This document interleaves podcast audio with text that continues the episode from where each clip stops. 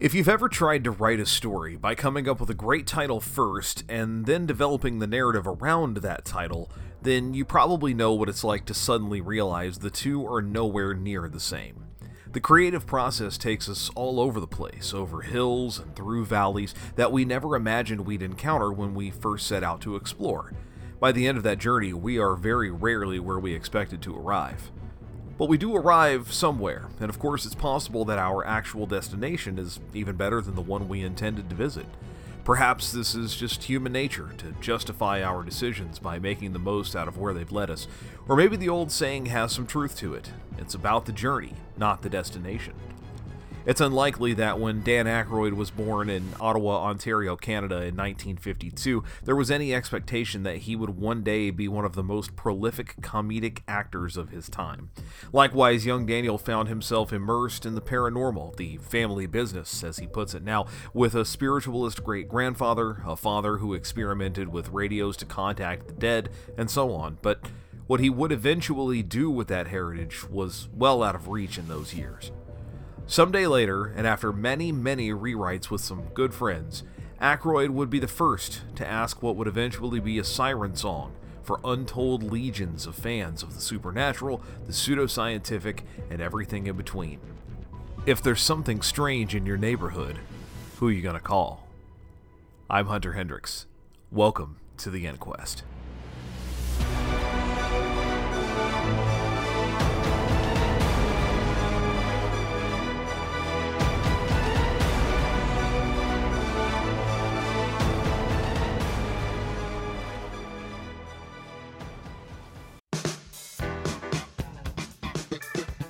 On October 11th, 1975, television viewers got their very first taste of the not ready for primetime players.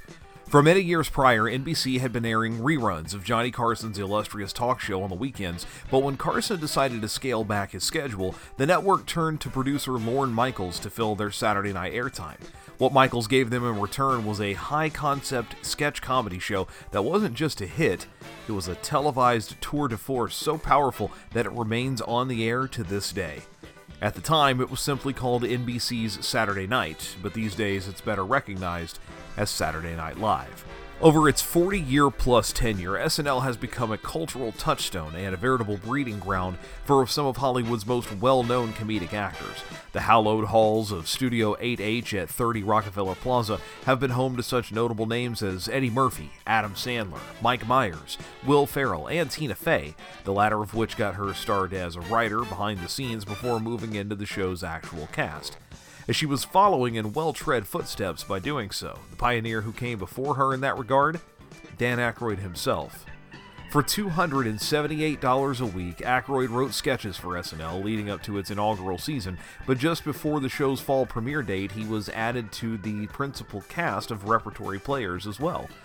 It was the right move. Aykroyd brought the kind of manic energy that the show needed, which, when combined with his frankly counterintuitive professionalism, made him a bona fide ace in the hole for SNL as it found its footing. Of course, those traits also led him to become one of the show's biggest breakout stars, and by 1979, the then 27 year old Aykroyd left Saturday nights in New York City for sunny days in Hollywood. The five years that followed were a bit of a roller coaster for the newly minted leading man, as Aykroyd starred in everything from mostly forgotten footnotes like 1941 and Neighbors to veritable classics like Trading Places and, of course, The Blues Brothers. Over that period of time, Aykroyd wasn't just refining his acting chops and establishing himself as a comedic powerhouse, he was also still writing. Blues Brothers was actually his first attempt at creating a feature length script, but by his own admission, Aykroyd was out of his element. The resulting tome of lore about a pair of black suited musicians on a mission from God that he and John Belushi had made famous on SNL resembled a phone book, and reportedly was about as readable. Director John Landis took on the job of additional editing and co writing what Aykroyd had put onto paper, and the end result would speak for itself as a massive box office success and this would soon prove to be a winning formula for Aykroyd, having a co writer to help shape his occasionally outlandish concepts into something more filmable. And it was one that would then follow him into his most notable turn on the big screen, driving on the white walled tires of a beat up 1959 Cadillac Miller Meteor Sentinel ambulance with one of cinema's most iconic license plates. Ecto 1.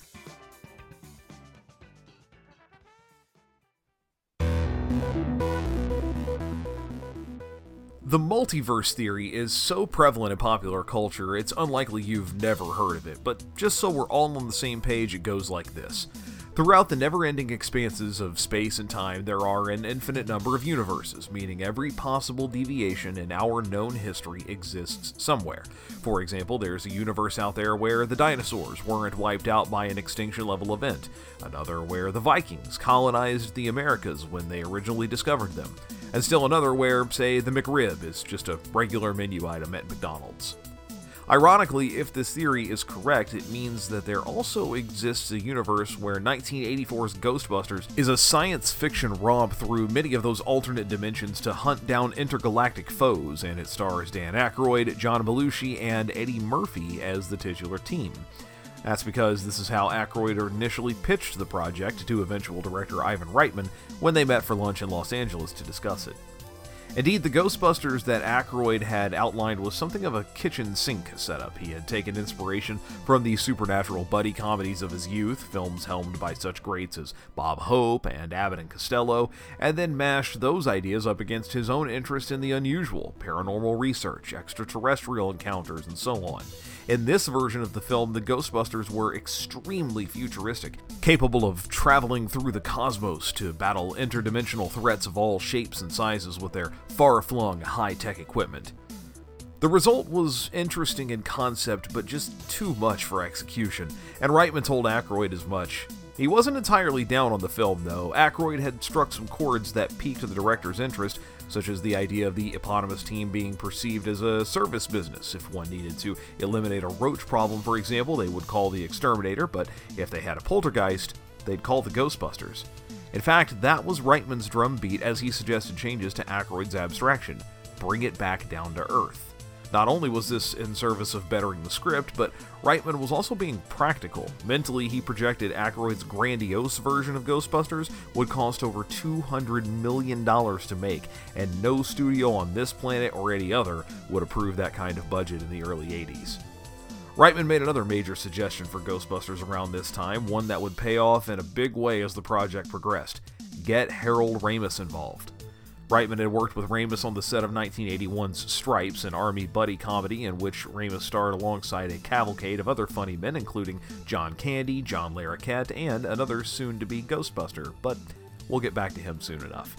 Importantly, Ramis had also co written Stripes with Reitman, and Reitman felt that Ramis could not only better match the tone Aykroyd intended for Ghostbusters than Reitman himself, but Ramis should also be a Ghostbuster in the film. Fortunately, Ramis agreed. The three men and their families made the journey to Aykroyd's home in Martha's Vineyard, and for two weeks they worked tirelessly to iron out the script and polish it to perfection.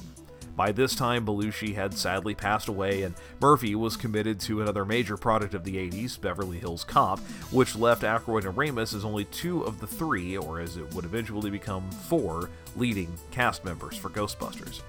Don't forget, there was still that other guy who had worked with Harold Ramis and Ivan Reitman on Stripes to bring into the fold.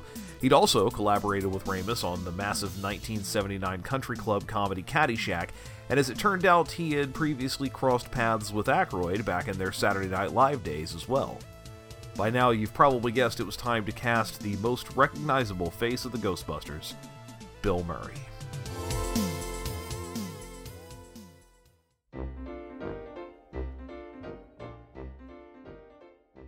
At its heart, the original Ghostbusters is a quintessential New York period piece. The city that never sleeps is as much a character in the film as it is its setting, with legendary locales like the New York Public Library and its marble lion statues dominating the opening scenes. 55 Central Park West still very much resembles Spook Central, where the climactic battle of the movie takes place, and Hook and Ladder number 8, the Tribeca firehouse that served as the exterior representation of the Ghostbusters headquarters, is so associated with the film to this day that its occupants have embraced the series fandom and incorporated the famous No Ghost logo into their own. But of course, it's the characters and their journey that really encapsulate New York City's gritty, hectic mid 80s ambiance, and what better way to do so than through a trio of fringe academics tossed out onto their butts and left to fend for themselves in the private sector?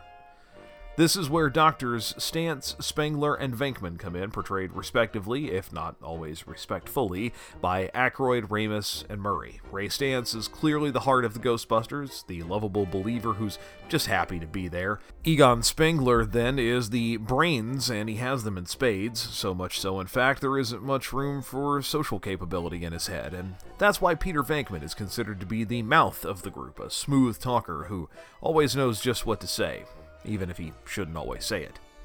They're sent packing from their cushy university jobs after tarnishing the good name of the institution with pseudoscience, mostly Venkman's fault, and for the record, the aforementioned college is actually Columbia, but it's never named in the film, which was a condition of using one of its halls as a shooting location.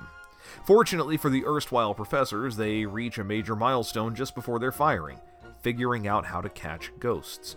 And because it's the 80s, their path forward is clear get a loan, buy triple mortgaging Ray's childhood home, and start a small business. Soon, business is booming for the eponymous Busters, so much so that expansion is necessary, and it comes in the form of new hire Winston Zeddemore, played by Ernie Hudson. Now, in early drafts of the script, Zeddemore was more than just the everyman of the team. He was a former military man and a demolitions expert, giving the newcomer something to counterbalance his lack of a PhD when compared to his comrades. Sadly, Hudson's role was diminished in the first film at the studio's request to make room for more scenes with Murray, then viewed as the project's star, but as we'll discuss later, Winston would still become a fan favorite in the Ghostbusters initial outing and go on to be one of the only remaining members in future installments. The supporting cast is nothing short of star-studded, touting such heavy hitters as Annie Potts, Sigourney Weaver, and Rick Moranis. Potts plays Janine Melnitz, the fast-talking, take-no-prisoner secretary running the day-to-day Ghostbusters operations and further personifying New York City. Weaver, meanwhile, takes on the role of Dana Barrett, Venkman's love interest and part-time demonic entity who could easily have been miscast as a damsel in distress had anyone else been in her shoes.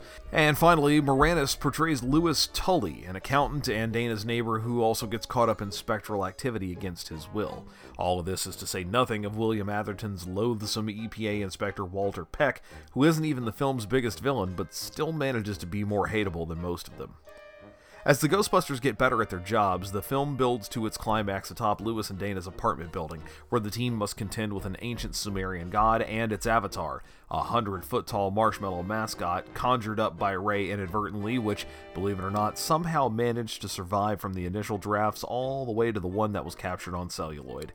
In the end, they save the day by crossing the streams, Venkman gets the girl, and everyone goes home happy even Winston, who gets the movie's last line and an appropriate one for this love letter to New York. Quote, I love this town.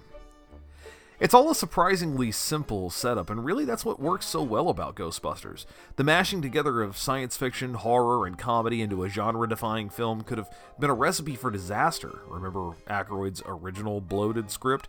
But instead, Ghostbusters puts on a masterclass explaining what needs to be explained and letting the audience fill in the blanks on the rest. For example, very specific details are given about how and why Gozer the Gozerian has appeared, but the team's equipment is mostly hand waved for the sake of simplicity. Sure, the packs are occasionally referred to as everything from unlicensed nuclear accelerators to positron colliders, but it doesn't really matter how they work.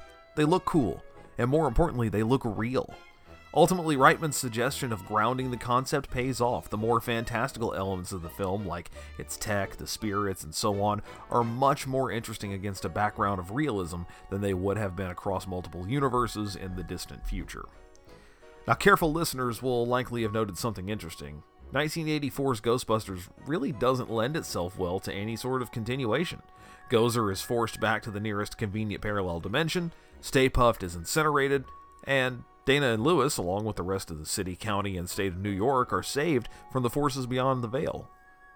So then, where could the Ghostbusters go from there?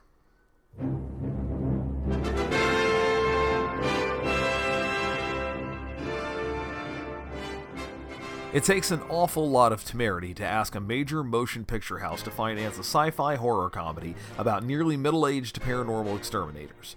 But that edges into audacity when, in the wake of that film's massive success and the studio's request for a sequel, one decides to treat their newfound heroes as mostly unsuccessful schlubs once more.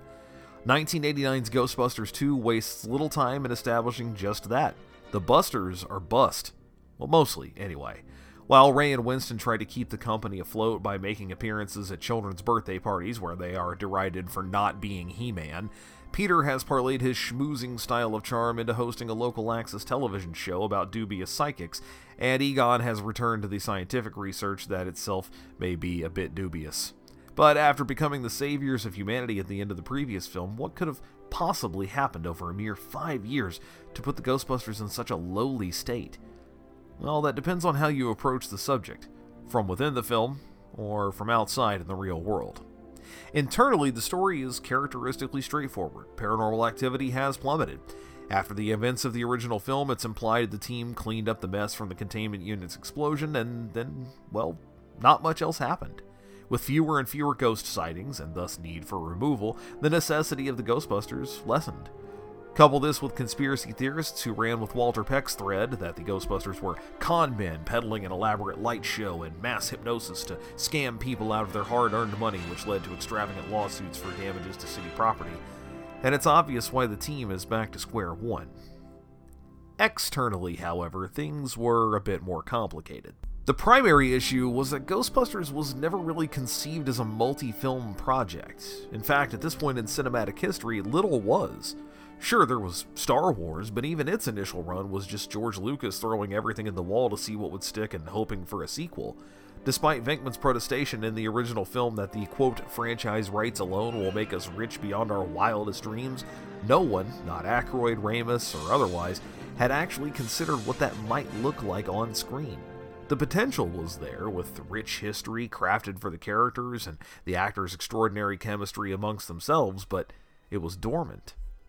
So when the opportunity presented itself, the creators were somewhat caught off guard. Aykroyd had ideas, of course, and they were as grandiose as his first draft of the progenitor. There were talks of sending the Ghostbusters overseas to Scotland, where Dana Barrett had been whisked away by an evil entity. There were fairy rings, an underground society, and a 2,000 mile long pneumatic tube. In Aykroyd's own words, it was, quote, really too far out, too inaccessible. By the time he and Ramis had created something workable of this, Murray was committed to the Christmas film Scrooged, and conversely, once Murray was available, the script had gone back in for more rewrites. This wasn't all that plagued the project either.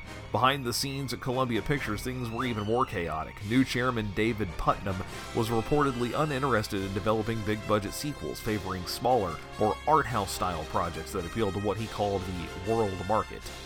While Ivan Reitman would later assert that the five year delay between the initial film and its follow up was not exactly, or entirely at least, Puttnam's fault, the chairman wasn't helping things either, compounded by Puttnam's bizarre decision to announce in April 1987 the Ghostbusters 2 was going into production that November, which was news to Reitman and his cast and crew, as this had not been discussed with them in advance. Not surprisingly, Puttnam was soon replaced in his role at Columbia. But eventually, the stars aligned and the Ghostbusters were back. Well, all except for that out of business stuff from earlier, of course. The sequel would see the team once again coming together to investigate a river of mysterious, mood altering slime running underground through New York City, powered by and powering the haunted portrait of a long dead medieval tyrant sorcerer named Vigo the Carpathian. Since the events of the first film, Dana Barrett and Peter Venkman have gone their separate ways, another stroke of bad luck for the heroes, leaving Dana to have a baby with another man. Her son, Oscar, then becomes the target of Vigo's ghostly magic, as the latter believes he can return to Earth by possessing the child. Naturally, the Ghostbusters jump into action, find a way to animate the Statue of Liberty, no, really, and stop Vigo, if you'll pardon the pun, dead in his tracks. At a glance, Ghostbusters 2 follows a fairly typical movie sequel formula bigger, better, and more. The Stay Puft Marshmallow Man was big, but the Statue of Liberty stomping through the streets of New York? Even bigger.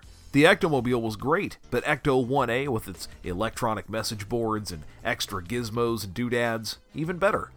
There's an often referenced nitpick that in the first film, the Ghostbusters only actually bust, that is, contain and trap, a single ghost on camera, that being the one that would eventually be known as Slimer. But even in a montage dedicated to ghostbusting, it's mostly just footage of the guys running around the city and their equipment. Ghostbusters 2 rectifies this by dedicating its montage almost exclusively to trapping a myriad of wayward spirits, including the now infamous Central Park jogger ghost. Bigger, better, and more but would it translate to the box office? Looking strictly at cost versus earnings, the answer is yes. The first Ghostbuster sequel would ultimately pull in $215 million in its theatrical run against a budget of around $40 million. Many fans also cite the film as their favorite in the series, mostly due to the previewing establishment. Despite the fact that the ensuing five years between the original and Ghostbusters 2 seemingly wiped the slate clean, these are characters and concepts that no longer need introduction by the sequel, which gives the film more time to devote to their actions instead of setups. But generally speaking, this is where the good news ends. As the sequel to the highest grossing comedy of all time, Ghostbusters 2 was saddled with massive expectations that it simply did not, and some might argue could not, achieve. Even before taking into account that the summer of 1989 was absolutely bursting with blockbusters, including seminal hits like When Harry Met Sally, Honey I Shrunk the Kids, and Tim Burton's classic Batman, the Ghostbusters return to the big screen was expected to surpass its predecessor, a movie that spent seven full weeks at number one in theaters. Ghostbusters 2 managed one week atop the charts. The next weekend after its debut, Batman dethroned the Busters, and the Boys in Gray never reclaimed the top spot that summer. The studio declared it a failure, and thus so did everyone else. Aside from the financials, Ghostbusters 2 created a much bigger problem for the franchise friction among its cast. Bill Murray might have been described as eccentric or aloof on the set of the first film, but even viewers of the second could tell Peter Venkman had checked out and left the lights on. Murray had been famously critical of the sequel in its wake, going so far as to say he was outfoxed by being presented with a script that was drastically different than the one they shot. Naturally, this created a rift among the Ghostbusters, with Murray on one side and basically everyone else on the other. It is worth noting, however, that Ernie Hudson was frustrated with both sides, as writers Harold Ramis and Dan Aykroyd had reduced Hudson's part as Winston Zeddemore two films in a row at this point at the behest of the studio, but again, those requests were made in service of giving Murray's Venkman more screen time with contextually bad numbers at the box office, a resounding shrug of indifference from critics and moviegoers alike, and a burgeoning blame game behind the scenes. Ghostbusters 2 carries with it a legacy of disappointment. Even those who genuinely prefer the film to the original cannot deny it was objectively not a net positive for the franchise. Little did they know that the series' next theatrical foray would take 27 years to make it to the big screen, and it wouldn't make things any easier.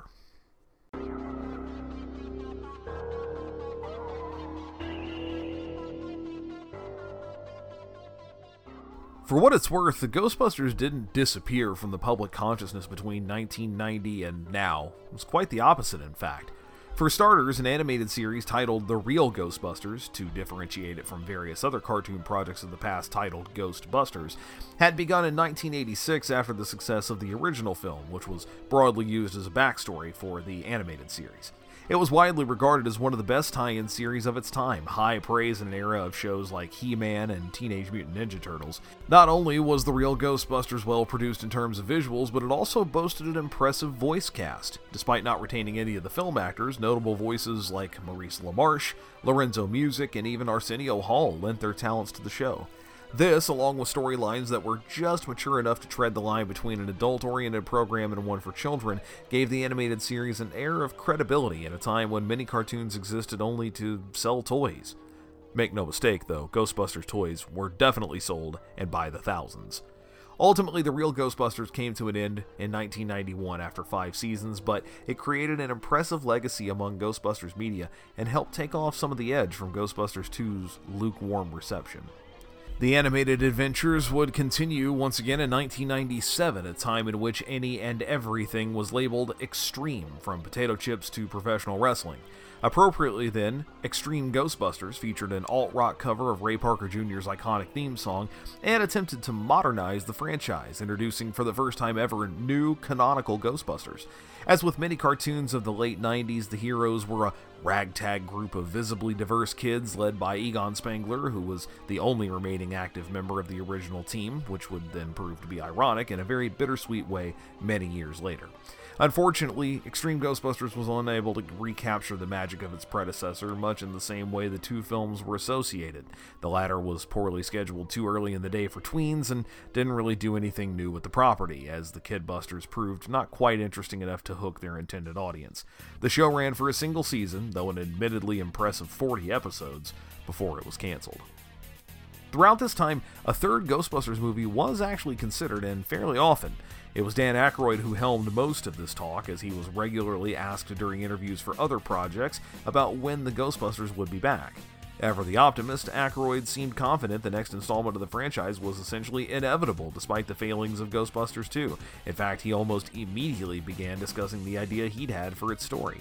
According to Aykroyd, at various points in its development, Ghostbusters 3 would have seen the return of most, if not all, of the team.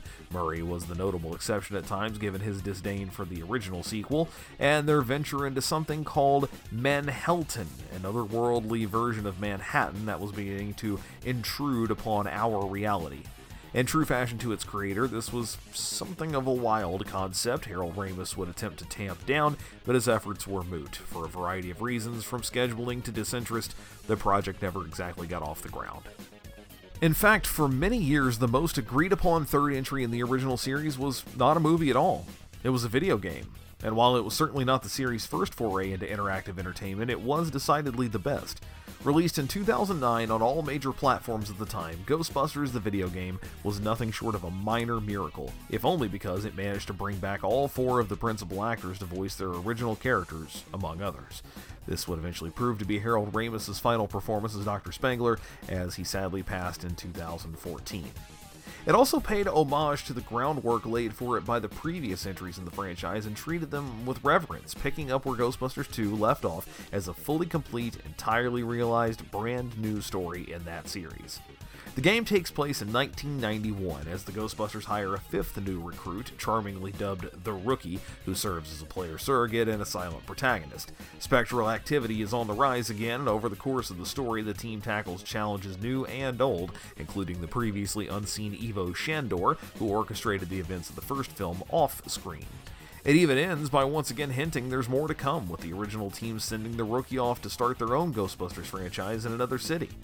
The game received solid praise among critics and audiences alike, and after a remastered re release in 2019, it sold over 3 million units worldwide. After years of disappointments, this was a win the Ghostbusters, both in canonical terms and in regards to their creators, desperately needed. The video game medium allowed Aykroyd and Ramis to try things with the series that simply weren't feasible on film. It was almost as though creating the game was a cathartic process that allowed the writers, Aykroyd in particular, to flush out their system, so to speak. The pressure was off. Most of the cast echoed a general sentiment that if this was the final Ghostbusters project tied to the original production, they were satisfied with what they'd done, and whatever came next could be the start of something fresh. In 2016, someone else would attempt exactly that.